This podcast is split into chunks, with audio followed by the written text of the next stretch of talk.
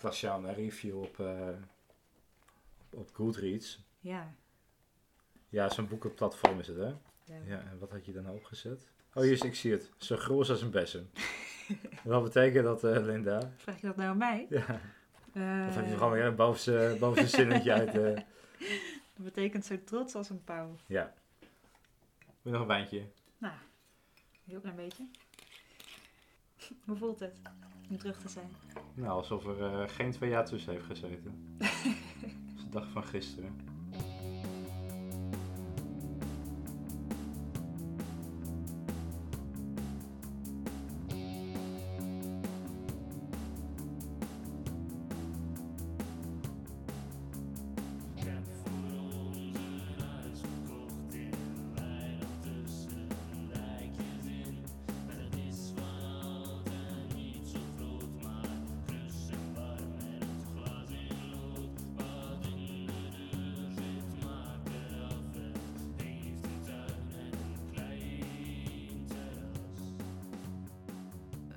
Hier op tafel voor ons liggen eh, de ontdekking van Urk door Matthias de Klerk, een Vlaamse journalist en schrijver.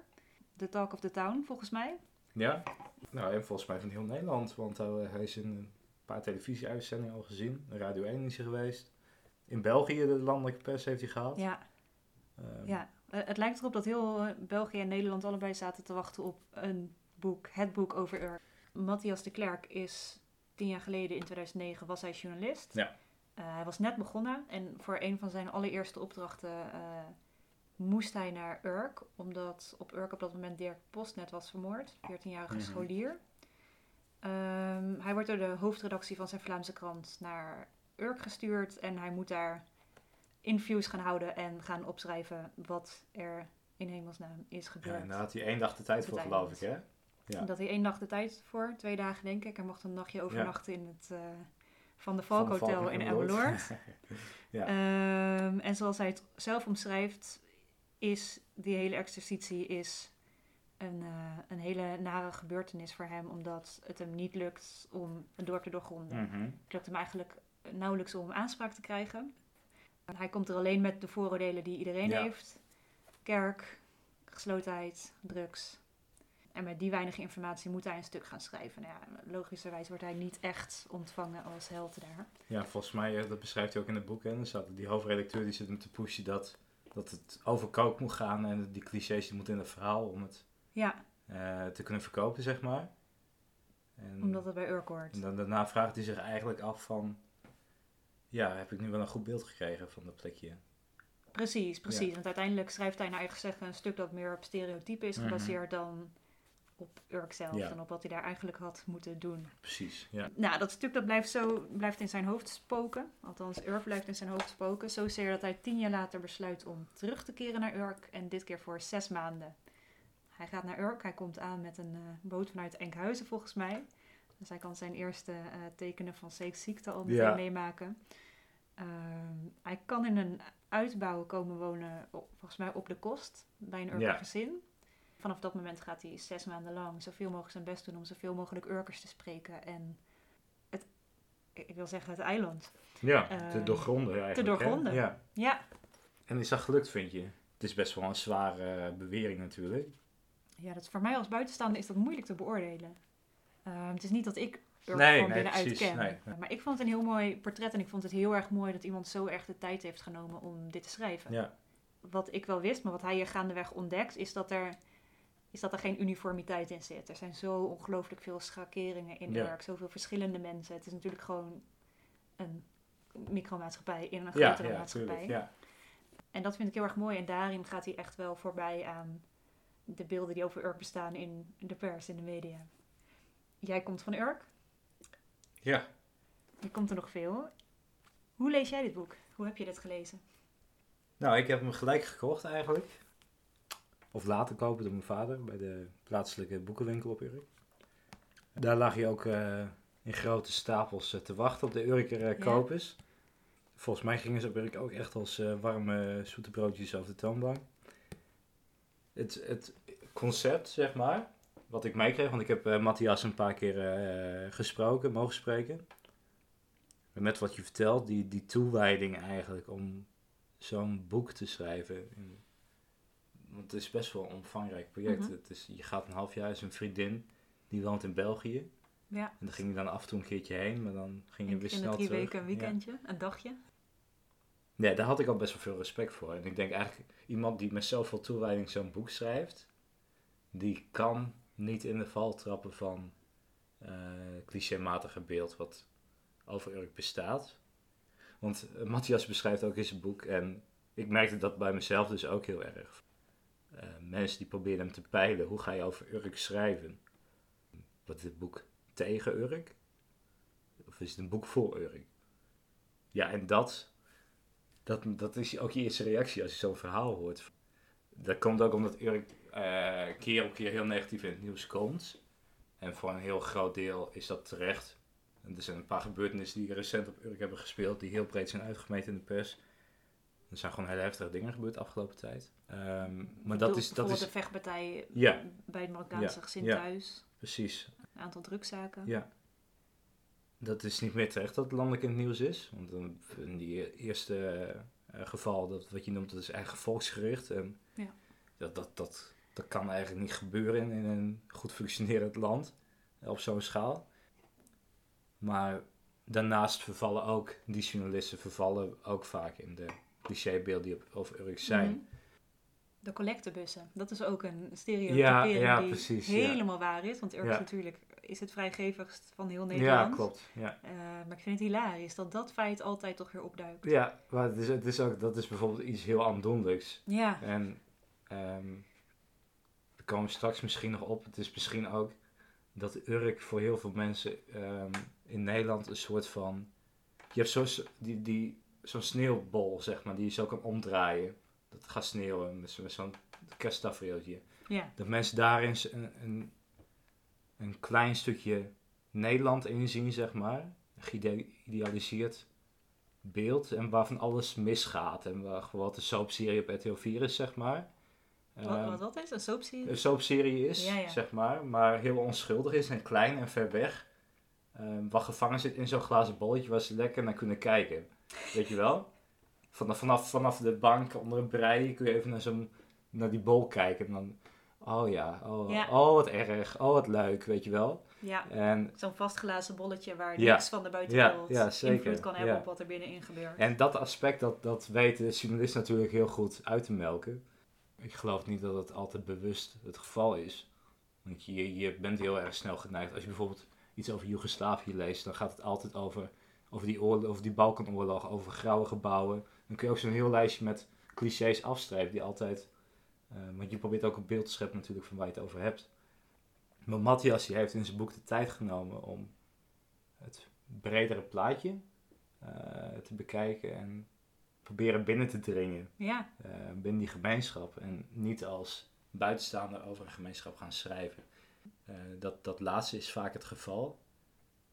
En ja, dan bekruip je heel snel een gevoel van, zelfs ik als Urker die niet meer op Urk woon, eh, ik noem me steeds nog wel, eh, nog wel steeds Urker, want mm. ik identificeer me nog wel met zeg maar, die cultuur tussen haakjes. Dan krijg je toch het gevoel van, ja, je zit, bent een soort human soul, zeg maar. Eh, iemand komt aapjes kijken. ja. nou ja, ja inderdaad. Ja. Er zijn zeker meer boeken over Urk geschreven waarbij iemand daadwerkelijk een paar dagen Ja, kan kijken. ja. En eh, ik vind die reactie van Urk is dan ook wel vaak heel heftig. Dan, heel vaak dan, dan wordt er geroepen van... Oh, wat schrijven ze weer slecht over Urk? Oh, ze moeten Urk weer hebben. Maar dat is, dat is voor de helft van de verhaal is het waar. Maar voor de andere helft moeten ze ook Urk hebben omdat er daadwerkelijk iets speelt, natuurlijk. Ehm, Heb jij dit boek gelezen als Urker of als buitenstaander? ja, eigenlijk allebei wel. Ja. Ja. Ik, ik ben wel veel met... Ik studeer zelf cultureel erfgoed. En ik maak altijd dankbaar gebruik van Urk als casus, zeg maar. Want de- ik, studeer, ik studeer af op die Urker schedels, onder andere. Urk is heel rijk aan cultureel erfgoed. En dan heb je het ook heel vaak over samenlevingen, over de maatschappij. Ehm, met die bril kijk ik ernaar. Maar ik, ik, ik, ik lees het ook echt als Urker. Als onderdeel van die kleine eh, gesloten wereld. Je, je hebt vast in een vroeg stadium gehoord dat eh, eh, Matthias naar Urk kwam. Dat hij daar zes maanden kwam wonen. Ehm, wat, wat dacht je van dat plan in het vroege stadium? Nou, eh, volgens mij heb ik Matthias best wel vroeg gesproken, inderdaad. Toen was hij net op Urk, maar dat weet ik niet zeker. Ja, dat gaat dan een beetje als een lopend vuurtje op Urk. En een vriend van mij, die, die begon over een Belgisch journalist. En die had die, dat en dat boek geschreven over wielrennen in, nee, in een Vlaams plekje. En die zou nu een boek gaan schrijven over Urk. En daar moest hij mensen voor spreken. Dus zo ben ik in contact gebracht met Matthias. En dan zijn we over de haven gaan lopen en we zijn met elkaar aan het praten geweest ja, ik dacht wel even van, uh, wat heb je nou, wat doe je jezelf aan, weet je wel? Ja, gaat hij nog zoveel werk aan hebben om, om dit boek te kunnen schrijven? Want ik heb je best wel wat te vertellen, maar dat staat, dat is niets in vergelijking met alle verhalen die er zijn te vinden op Urk. Uh, volgens mij heeft hij steeds, steeds verder zich ingegraven in die cultuur en ja. heeft hij steeds heftigere verhalen um, boven water gehaald. Misschien ook omdat hij steeds meer het vertrouwen kreeg van de Urkers. Een stukje sociale controle, daar gaan we straks misschien ook nog wel even over hebben. Speelt daar natuurlijk ook in mee. Van je moet eerst vertrouwen winnen van zo'n gesloten gemeenschap. Dat legt hij heel goed uit. Hè? Ja. Bij de meeste mensen komt hij via via terecht. Ja. En eerst moeten mensen over hem gesproken hebben. Ja. En dat ze zeggen, oh dat is een leuke gast, dat is een leuke gozer. Een beetje studenticoos misschien. Ik zeg nu maar wat hè. Maar je, kan er wel hebben, wordt nou gezegd, weet je wel. Je kan hem wel hebben? Je kan hem wel hebben. Dat is, goed, is, is, goed volk. Ja. Uh, zijn hart zit op een goede plekje. Oh ja? Ja. En zodoende is hij volgens mij eigenlijk op die verhalen uitgekomen. Want er staan een paar hele heftige verhalen in het boek. Ja. ja. Wat blijft jou het meeste bij? Ik moet eerlijk zeggen dat er uh, weinig hele grote verrassingen in staan. Um, ik ben wel redelijk op de hoogte van wat er speelt. Ehm, er staan een paar hele persoonlijke dingen in, die heel op een hele mooie manier eigenlijk beschrijft in zijn boek. Ehm, en wat het dan weer betekent voor Urk als grote geheel. wat ik eigenlijk het mooiste vond aan het boek is dat hij uh, het, hele, het hele systeem eigenlijk, van hoe zo'n micro staatje eigenlijk. Het is een soort van Vaticaanstad of zo binnen uh, Italië, zeg maar. En, en, dan nog binnen Rome. En dan is Rome de Bijbelbelt en is Vaticaanstad is dan Urk. Zo'n zo zo'n organisme binnen grote organismen, zeg maar. Hoe dat werkt en hoe dat um, in stand wordt gehouden door zichzelf. Um, je, je pakte net een boek uit, uit mijn kast van, uh, welk boek is het ook alweer? Um, van Benedict Anderson. En dat gaat ook heel erg over uh, de gemeenschapsgevoel. Hoe, hoe komt dat? Hoe, en, uh, zeg maar die, die theorie. Hoe kom je daar aan? Die, kun je over dit boek heen leggen, zeg maar. Uh, wat Matthias beschrijft, dat is hoe zo'n structuur in elkaar zit en welke randvoorwaarden je nodig hebt. En in het geval is het onder andere bijvoorbeeld religie. maar het is ook sociale controle, het is, het is sterk familiebanden. al dan niet geromantiseerd beeld van de geschiedenis en wat te pas en onpas wordt ingezet. Ja, ja en, het romantische beeld van de geschiedenis is dan toen Urk nog een eiland was. Ja, terwijl het natuurlijk maar een, ja, is, is cherrypicking natuurlijk. Ehm, maar ook die economische voorspoed, daar gaat het boek voor een groot deel ook heel erg over. Dat draagt ook bij aan, aan... En dan heb je het over de voorspoed sinds jaren 60, 70, Ja, 80? jaren 60, 70, ja. Wanneer op Urk uh, een visafslag wordt geopend. Ja, de grote, ja, dat, dat Urk wordt een echt een um, internationale speler op het gebied van de vishandel. Een vishub. Ja, het wonder van Urk wordt dat uh, liefkoosend genoemd op Urk. Ja, dat vond ik eigenlijk het meest fascinerende, want het was voor het eerst dat ik dit over Urk las. En dat beschrijft hij niet in één hoofdstukje, maar dat gaat eigenlijk door het hele verhaal heen en steeds geeft hij iets meer uitleg uh, daarover, hoe dat dan uh, werkt. Dan moet je een beetje tussen de regels doorlezen, maar dat toen dacht ik van ja, je hebt dit echt heel goed beschreven. En ik heb er zelf ook veel van geleerd hoe die lijntjes dan werken. Want je moet het wel. Ik, ik ben dan wel een Urker. Maar ik ben maar onderdeel van binnen, binnen dat verhaal van Urk ben ik maar onderdeel van één subcategorie Urken, zeg maar. Het is niet zo dat ik met al die eilandjes die er zijn daarbinnen, dat ik daar contacten mee heb. Van binnen, binnen de Urke gemeenschap ben ik ook best wel geïsoleerd. En Matthias is dan de eerste in het boek die naar alle kerkgenootschappen toe gaat. Naar alle eilandjes toe hopt. Ja, naar alle eilandjes toe hopt en Ja. met iedereen in gesprek gaat. En dat is, dat is een helse taak, geloof ik. En dat eh, doet hij heel goed. Hij heeft het wel ook over een Urker paspoort. Dat toch wel voor iedereen, eh, voor iedereen geldt. Ja, ja want ja, je blijft een vreemde, hè, zeggen ze dan. Je kan eh, je hele leven op Urk eh, wonen. Maar als je ouders van buiten Urk komen, dan blijf je toch iemand uit de Zaan of iemand van Wieringen. Of, Ja, is dat echt zo? ja, dan krijg je gewoon een bijnaam achter je naam geplakt. Linda, nou, ja, Linda de Wormer of zo, weet ik veel wat. Doe maar een plekje op eh, in Nederland en dat wordt dan eh, achter je naam geplakt. Ja. Urkers hebben fascinerende bijnamen. Ja, oh, zeker. Ja, daar kunnen we een hele podcastserie over maken. Ik had geen idee dat er een hele familie de zuurkolen wordt genoemd. Ja, zuurkolen, poepjes, eh, dat is volgens mij ook echt nou. Ja, ja, je, je- ja, er zijn genoeg bijnamen. Ja, ja dat, dat is ook weer zo'n heel bijzonder concept, hè. Want voor je weet heb je een, ja, een bijnaam met een negatieve lading. Die draag je dan de rest van je leven bij je. Hebben de vissers eigenlijk een bijnaam? De vis is met SCA, dus eh, dat wordt dan even achteraan gezet. Of visger, worden we ook wel genoemd. Visger. Ah ja. Maar, eh, Wat ik eh, vooral interessant vond, ehm, wel zo verschillende mensen in dit boek die zeggen dat Urk toch een beetje aan het veranderen is. Dat de mentaliteit op Urk verandert en dat de wereld steeds meer binnenkomt. Wat ik zelf niet wist, ik woonde vroeger, ik ben opgegroeid in Luttelgeest. Ehm, Ja. maar je hebt, je hebt altijd eh, maar ik weet wel dat ik als, en ik ben ook echt veel op Urk geweest. We gingen daar toch vaak naartoe om eh, lekker een beetje te kuieren. Ja. Ik heb veel ginkiestochten gedaan. En ik kom er nog steeds, als ik in de polder kom, dan kom ik ook wel op Urk. Omdat eh, mijn moeder, maar ik ook, omdat wij wel gek zijn op de waypoint. Om daar even lekker Oh, te ja, ja, neuzen. Ja, Eh, maar ik weet nog dat ik als kind vond ik Urk een beetje eng. Omdat ik had gehoord dat je daar eh, op zondag niet mocht autorijden. En ik denk dat ik als kind dat zondag eh, een beetje vergeten was. En gewoon in, Eh, in zijn algeheel eh ja. niet mocht auto rijden. Ja, dus Ja. toen ik jong was, vond ik het altijd heel erg spannend om op Urk te zijn. Omdat ik bang was dat er iemand heel erg boos op ons zou worden. Omdat we iets aan het doen zouden zijn dat niet zou mogen. Ja, En nu las ik in het boek, en dat wist ik niet, dat er tot eind jaren 90 of begin jaren 2000 inderdaad nog een bord eh, bij de ingang van Urk stond waarop stond...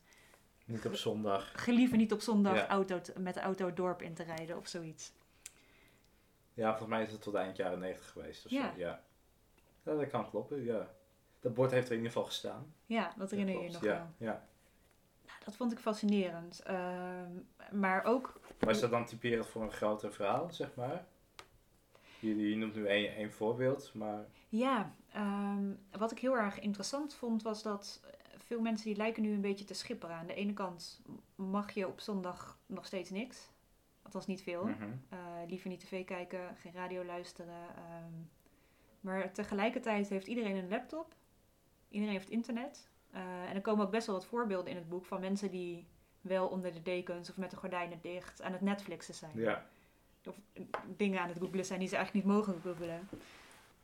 De wereld komt binnen. Ja, de Ja. wereld komt binnen en En hoe gaan ze daar dan mee om? Precies, en Ja. internet is natuurlijk een.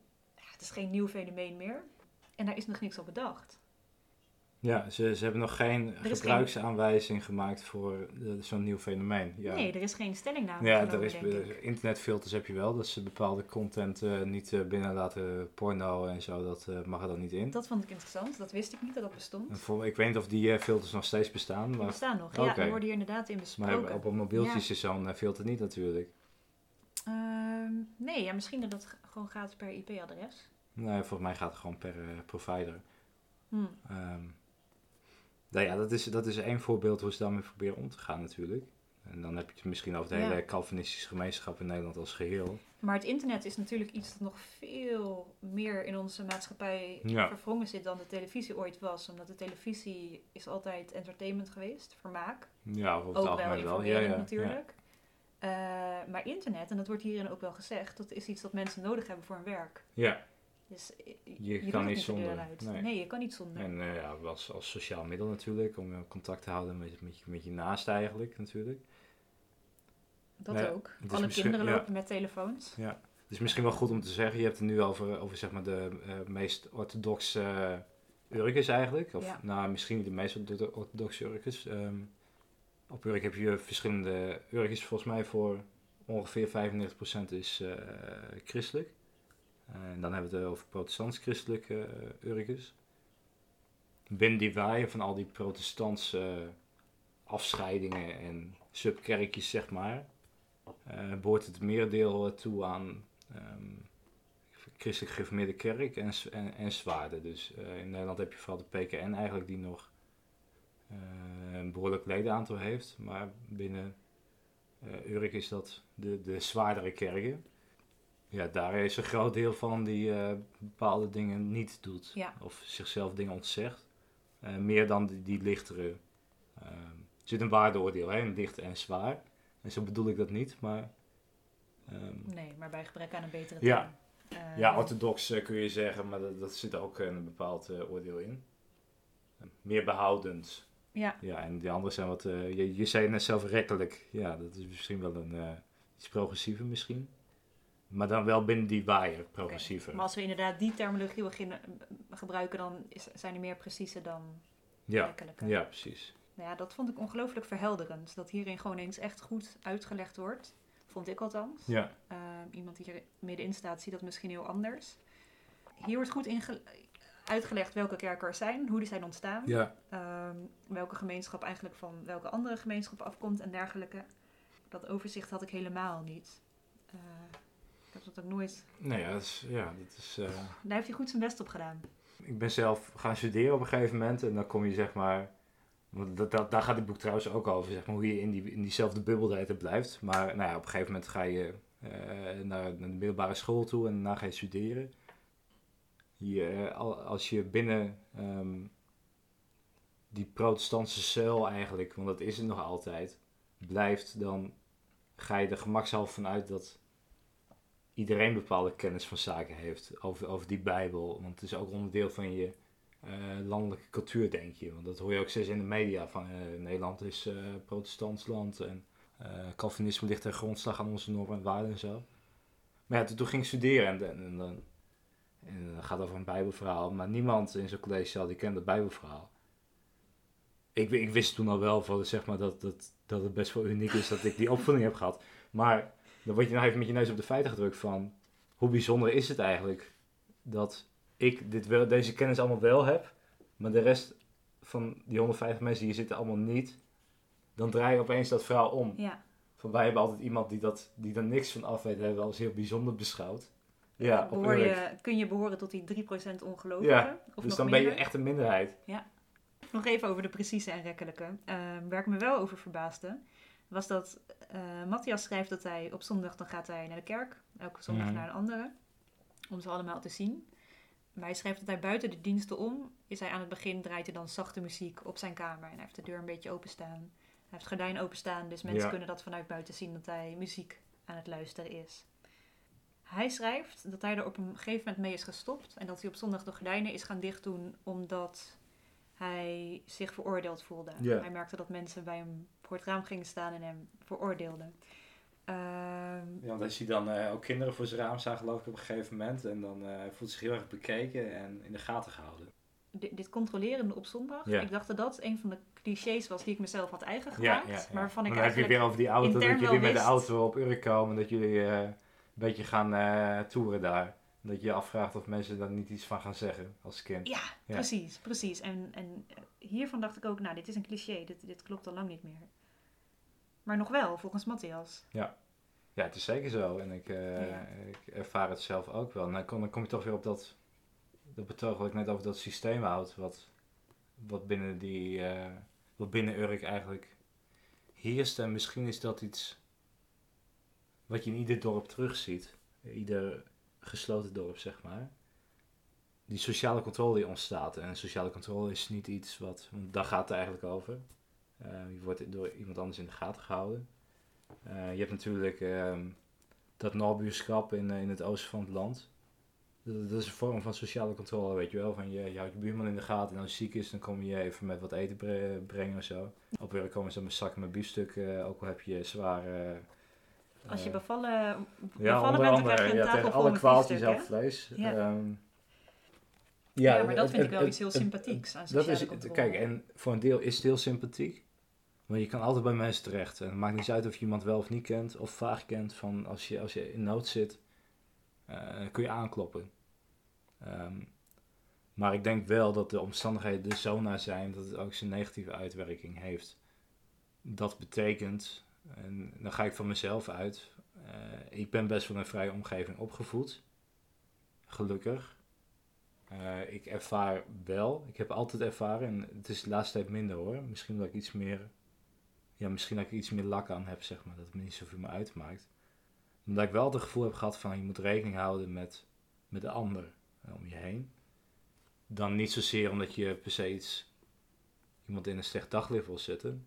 Niet in die zin rekening houden, maar dat je rekening moet houden met iemand omdat je bang bent hoe zij over jou zouden denken. En dat niet alleen jou het beeld over jou daardoor verandert, maar ook ten opzichte van je hele familie. Oh ja? Want je neemt niet, het, en, en je vrienden bijvoorbeeld. Je familie verantwoordt zich ook voor Maar jou. jij zou eigenlijk de eer van de vischers kunnen... Bijvoorbeeld. En daardoor blijft zo'n systeem, dat is een van, een van de redenen waarom eh, dat blijft bestaan. Eh, er wordt gewoon over je gepraat, of je dat wil of niet. Daar ben je gewoon altijd van bewust. En dat maakt het, eh, want hij heeft er op een gegeven moment over een nauw gesloten corset in zijn boek. Mhm. Ehm, dat maakt het heel erg benauwend. Nou, je hebt drie dingen kun je doen. Of je hebt vrede mee en je, je doet er verder niks. Je laat het over je heen komen, zeg maar. Of je gaat er gewoon in mee. Eh, je speelt het hele spelletje mee ten koste van jezelf. En je zult eh, nooit tot volledige wasdom komen zoals je zelf voor ogen had. Je, je zet bepaalde dromen of aspiraties aan de kant. eh, voor, het, voor het hogere goed, zeg maar. Wat bedoel je, als je dit concreet moet maken, wat bedoel je precies? Wat zou, wat zou jij Nou ja, en, het jezelf- laat, laat het zo zijn dat je je aan de gemeenschap onttrekt. Ehm, dus er zijn er drie acties die je kan ondernemen. Nou, eh, hoe concreet? Nee, bijvoorbeeld dat je, dat je bang bent om met je hoofd boven het maaiveld uit te steken. Dus er zijn gewoon heel weinig paradijsvogels binnen zo'n gemeenschap die eh, wat vrijer zijn. En zeg maar, het, idee van jezelf kunnen zijn, echt, echt waarlijk, is niet mogelijk daarbinnen.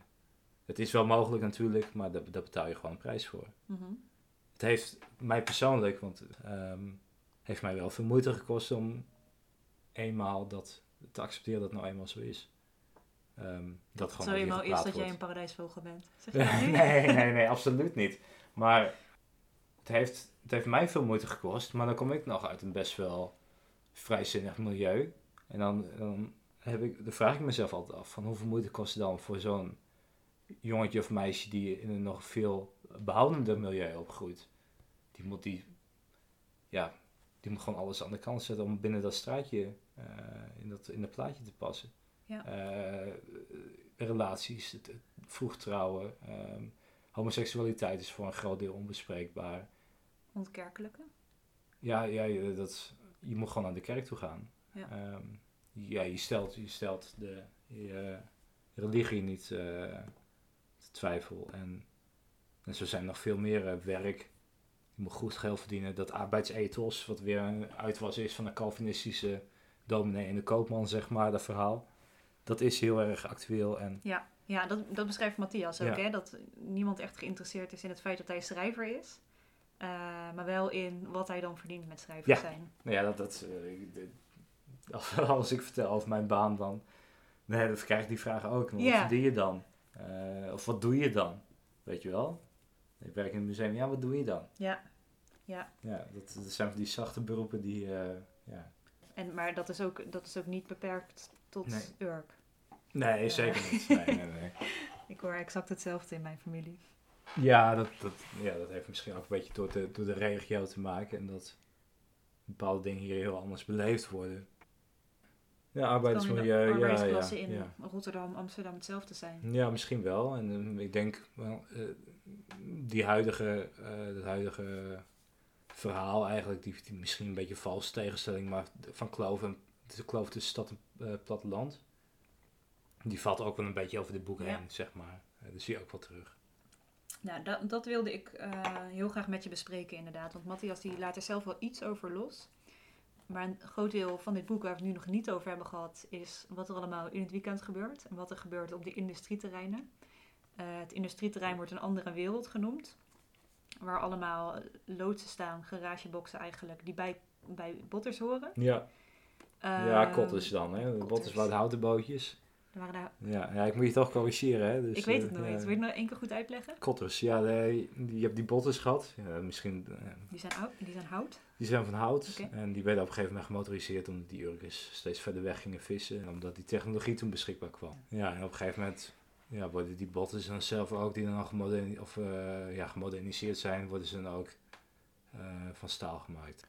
Dus die, die worden schaalvergroting, dat zie je ook terug bij die boeren. Hè? Waar, maar vanaf staal is het een kotter. Ja. Ja, ja, dat model zeg maar.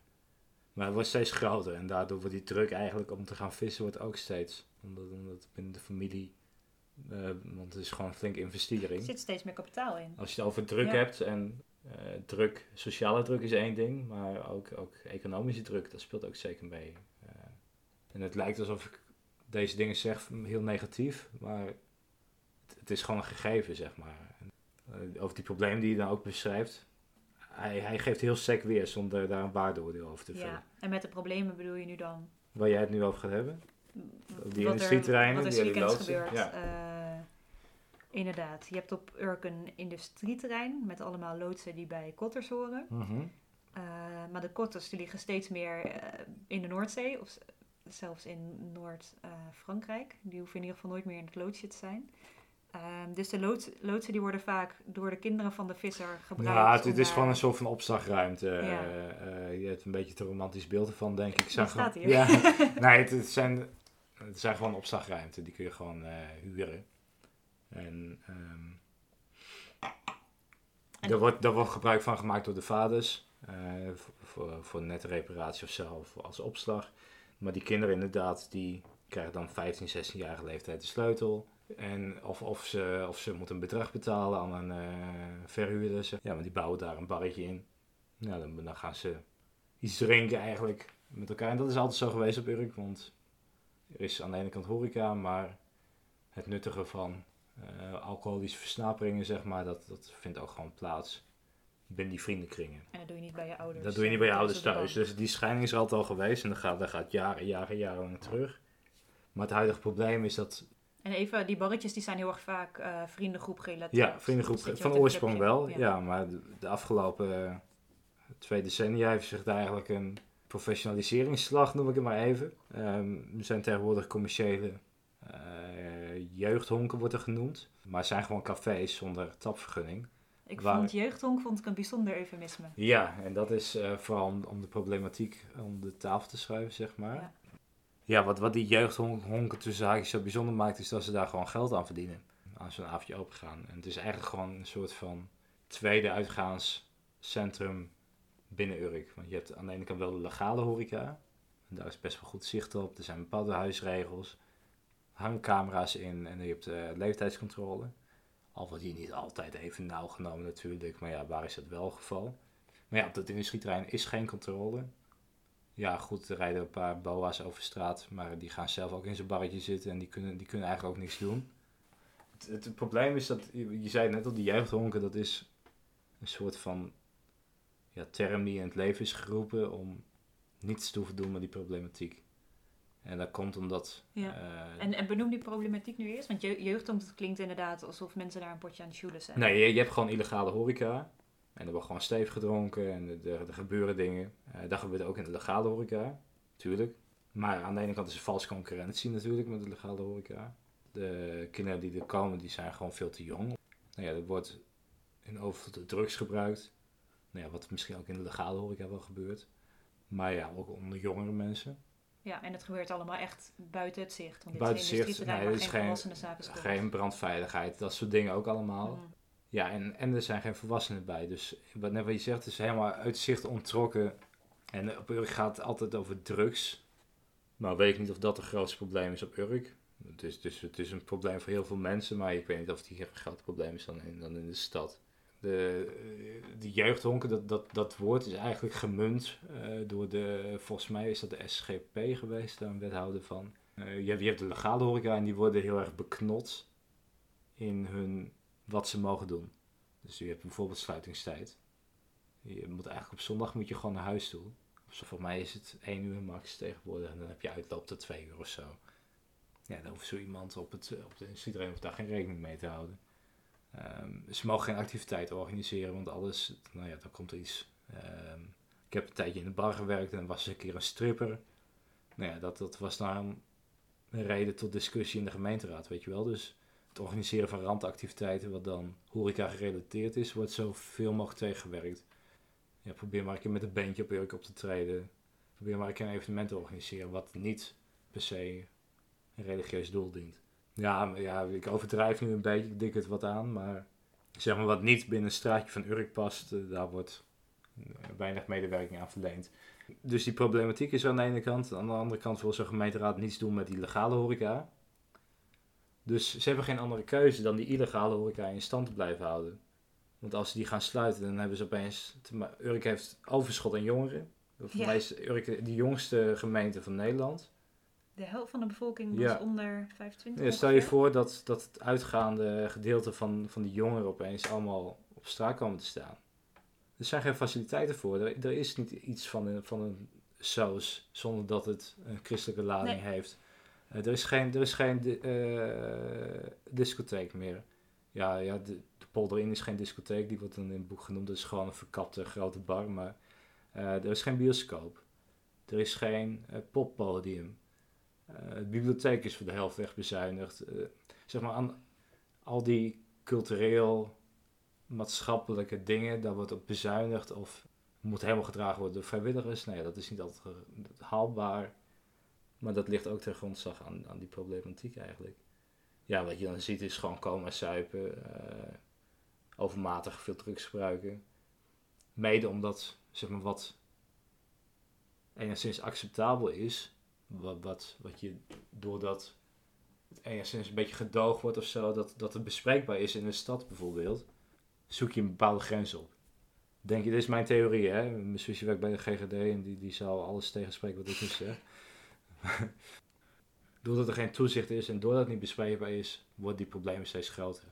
Ja, ja en eh, het boek beschrijft ook... Nee, ik wil je eerst vragen, jij hebt zelf een, eh, een repetitieruimte Mhm. in een van die loodsen. Dus ik neem aan dat je daar af en toe ook komt Ja. op zaterdag.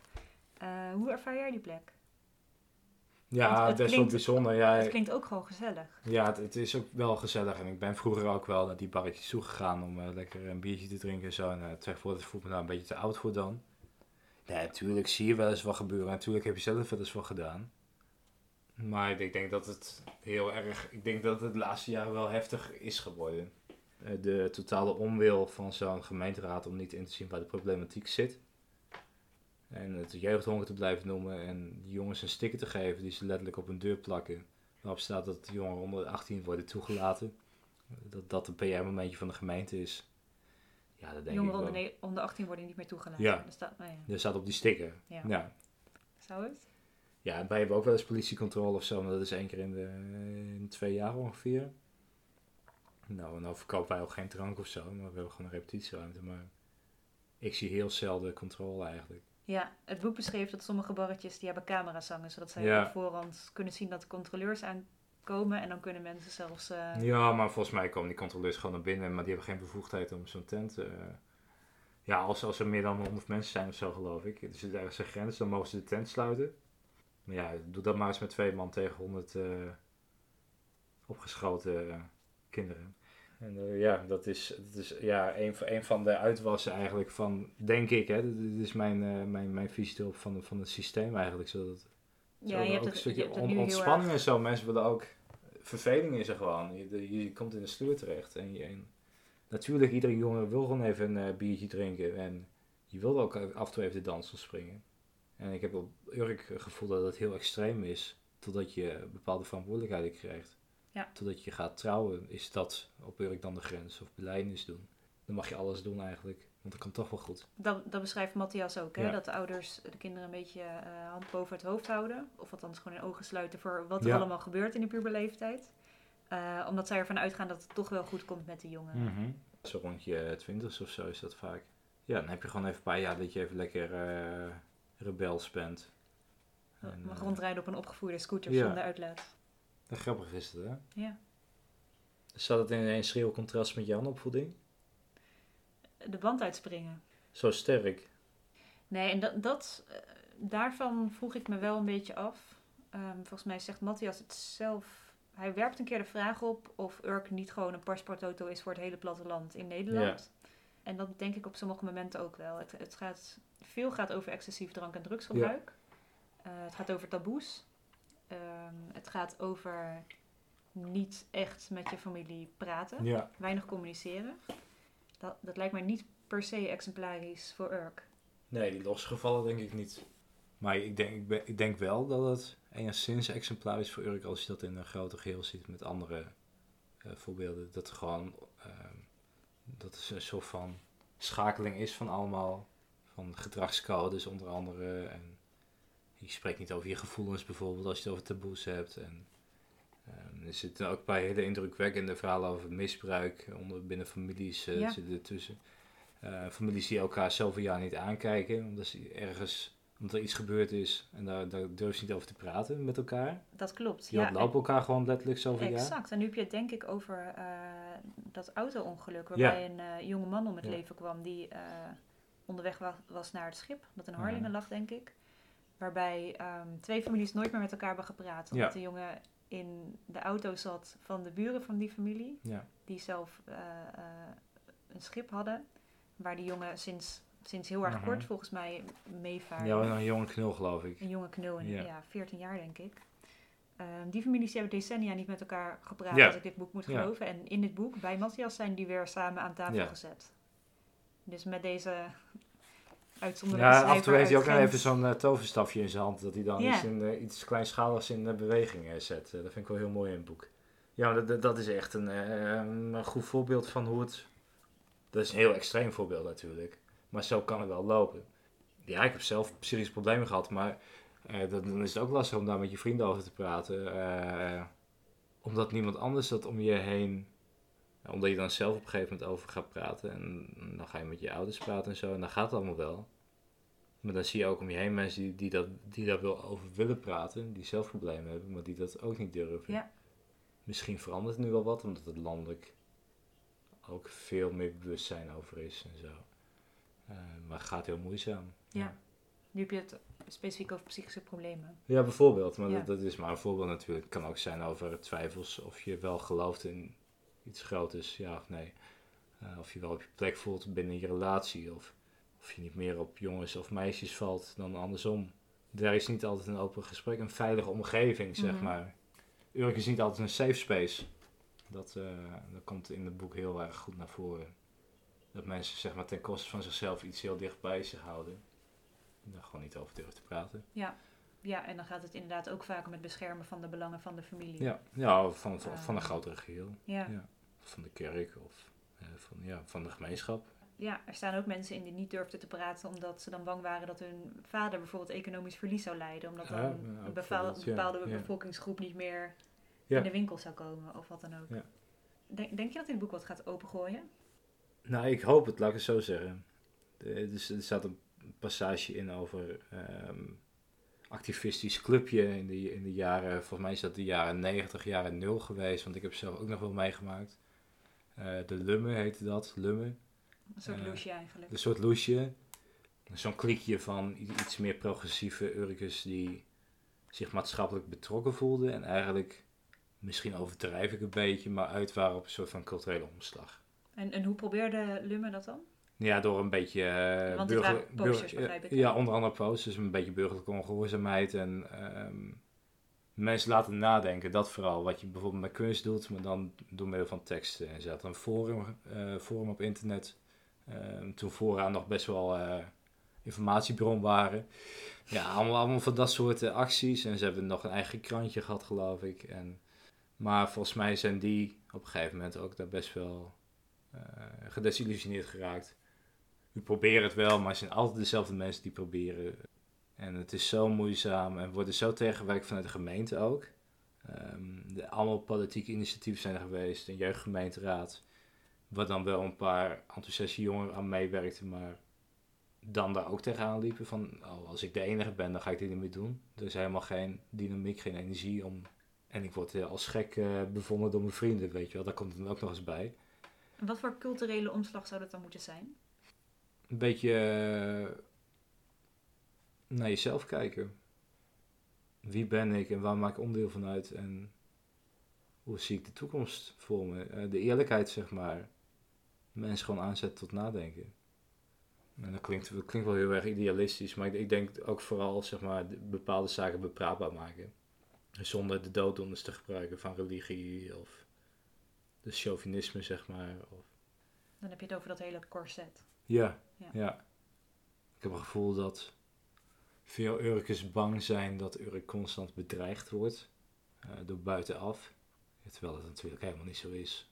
Kijk, Alles is veranderlijk. Maar ja, nou ja, de, leefwijze van, van Urk wordt natuurlijk wel degelijk bedreigd. Ja, want dat wordt altijd al bedreigd. Eh, Maar dat is, dat is het bijzondere van je. Je kiest een bepaald moment eigenlijk in de geschiedenis. En dan, dan spreek je af met elkaar, vanaf nu leven we zo. Ja, dat is gewoon niet vol te houden natuurlijk. En Urk is de afgelopen honderd jaar is dat duizend keer veranderd. Urk was aan het begin van de vorige eeuw was het veel progressiever, veel vrijzinniger. Eh, toen was er kermis en zo, weet je wel. En dat, eh, na de Tweede Wereldoorlog is het veel orthodoxer geworden. Ja, kan gebeuren en dat is prima natuurlijk.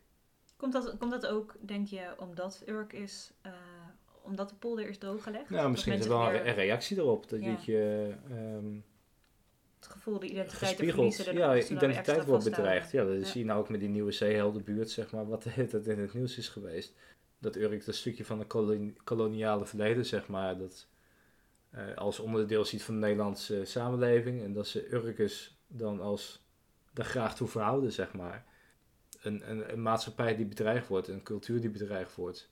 Eh, ik denk dat dat een van de thema's is waar Urkers mee worstelen. En dat is heel logisch, want dat speelt in heel Nederland. Je ontleent je identiteit eh, aan zoveel dingen. En dat heb je nodig om gewoon een beetje te kunnen functioneren natuurlijk. Iedereen heeft zijn sprookjes nodig, iedereen heeft zijn overtuiging, religie nodig. Iedereen heeft eh, bepaalde familiebanden misschien nodig, of vrienden. Op Urk is, is dat wel strenger allemaal. Daar hebben ze behoefte aan een nog beter verhaal. Ja, ik hoop dat het boek iets, iets bewerkstelligt, waardoor mensen dat iets meer kunnen loslaten en iets meer de toekomst met vertrouwen tegemoet gaan. Dat, dat ben ik dan, hè. En ik, ik ben niet exemplarisch voor iedere Urker. En als een andere Urker zou zeggen die uit een totaal ander milieu komt, wat, loopt hij nou te lullen de afgelopen uur dat ik dit aan het luisteren ben? Eh, wat valt in mijn religie af of weet ik veel wat. Zou kunnen, misschien is er helemaal geen behoefte aan. Maar wat, waar ik zelf altijd mee geworsteld heb, is dat je als... Ik beschouw mezelf als minderheid, zeg maar, buiten dat grotere plaatje van Urk. Omdat ik niet heel kerkelijk meer ben. Eigenlijk helemaal niet op dit moment. Maar met veel wereldse dingen bezig ben. eh, kunst en muziek. eh, omdat ik open spreek over heel veel zaken. Ja. Ehm, Je bent ook nog niet getrouwd. ik ben ook nog niet getrouwd. Daardoor voel ik me wel. Waarom. ehm, zeg maar, als je, je voelt je niet gerepresenteerd, laat ik het zo zeggen. En dat, dat is iets waar heel Nederland mee worstelt op dit moment. En ik wil mezelf totaal niet vergelijken met andere minderheidsgroepen binnen Nederland. Maar als je dan een SGP-burgemeester heeft die, die zo ver van jouw wereld afstaat en alleen maar totaal tegenovergestelde van alles wat jij, waar jij waarde aan hecht, waar jij oprecht waarde aan hecht, zeg maar. Een heel groot deel van die samenleving er ook radicaal tegenovergestelde in staat. Ja, dan kan dat gewoon best wel veel pijn doen. En ik denk dat het voor heel veel mensen eigenlijk best wel, er zitten best wel dingen in die pijn kunnen doen. Ja. En ik hoop dat dat een beetje, die ademruimte, dat die terugkomt in, binnen Urk. Ja. Alleen het verschijnen van dit boek, al dat er over gepraat wordt, dat draagt er al bij. Dus dat is een verdienste van de schrijver. Maar ik hoop wel van harte dat het iets meer wordt opgepikt. Nee, ik, ik sprak Matthias eh, twee weken geleden en toen, voor mij, toen maakte hij al eh, spottend, zeggen we dan op Urk, een grapje van dat het het meest gelezen boek naast de Bijbel eh, aan het worden is. En volgens mij is dat ook wel een geval. Hè. Dus eh, dat vind ik heel bijzonder. Want ik- hij heeft volgens mij niet echt geschreven voor het Urk publiek. Maar dat ook op Urk zo heel goed loopt, dat, dat, geeft wel een heel go- goed compliment eigenlijk. Maar hij heeft met sympathie geschreven. Ja. Eh, de Urk komt er goed vanaf. Zeker. Gelukkig. Ge- Gelukkig wel. Ja. dat is waar. Er komen best een aantal Urkers in exil in naar voren. Ja. Urkers die... eh, de zijn- diaspora. Zijn, in de diaspora inderdaad. Urkers die zijn vertrokken en niet echt vaak meer terugkomen. Ja. Eh, kom jij nog met plezier op Urk? Ja, zeker. En, en misschien met steeds meer plezier eigenlijk, als ik er dan ben. Eh, misschien dat ik bepaalde dingen ook wel een beetje meer heb kunnen loslaten of zo. Nee, maar ik hou van Urk en het heeft een plekje in mijn hart. En ik, ik ben er ook mee bezig nog steeds, weet je wel. En ook, het is zo'n vloek hè, van Urk. Als je eenmaal op Urk bent opgegroeid en zo, dan blijf je misschien wel altijd terugkomen. Ik denk dat dat voor veel Urkers, die hebben soms even de ademruimte nodig om eh, ja, ergens anders te wonen. Of, Ja. eh, het hoeft niet te betekenen dat ze altijd terugkomen, maar ik denk wel dat ze altijd zeg maar, bepaalde facetten van die opvoeding of het opgroeien daar of het wonen daar bij zou zullen blijven dragen. Dus dat ze wel altijd deels Urken blijven. Bij fase dacht ik ook, ik vond er ook heel veel charmante dingen in zitten. En dat is inderdaad echt het Mhm. zorgen voor elkaar, gewoon elkaars geschiedenis Ja. Generatie na generatie na generatie met elkaar opgevoed zijn. Ja. Ik, ik, ken een paar van mijn vrienden al vanaf mijn 15, 16 of zo, weet je wel. En dan heb je al zelf met elkaar. En dan groei je, en natuurlijk, je groeit uit elkaar. Je krijgt andere denkbeelden, weet je wel. Maar dat hoeft niet te betekenen dat je vriendschap daardoor kapot gaat. Dat merk ik buiten Urk niet altijd. Van dan schrijf je iemand misschien sneller af. In plaats van dat je investeert in die vriendschap. Ga je het een cijfer geven? Dat doen we niet, hè? Nee, dat doen we niet. Ja, ik geef hem wel een 10. Nee, ik ben, eh, ik ben heel blij met het boek. Het is eh, een van de, nou ja, mede door het onderwerp, vooral door het onderwerp natuurlijk, een van de beste boeken die ik eh afgelopen paar jaar gelezen heb. Hm. Maar ja, dat komt ook omdat het heel persoonlijk is voor mij. En, ja, iemand schrijft heel, komt heel erg dicht bij jouw belevingswereld. Schept wel een soort van nieuw, nieuwe ruimte eigenlijk om vragen te stellen.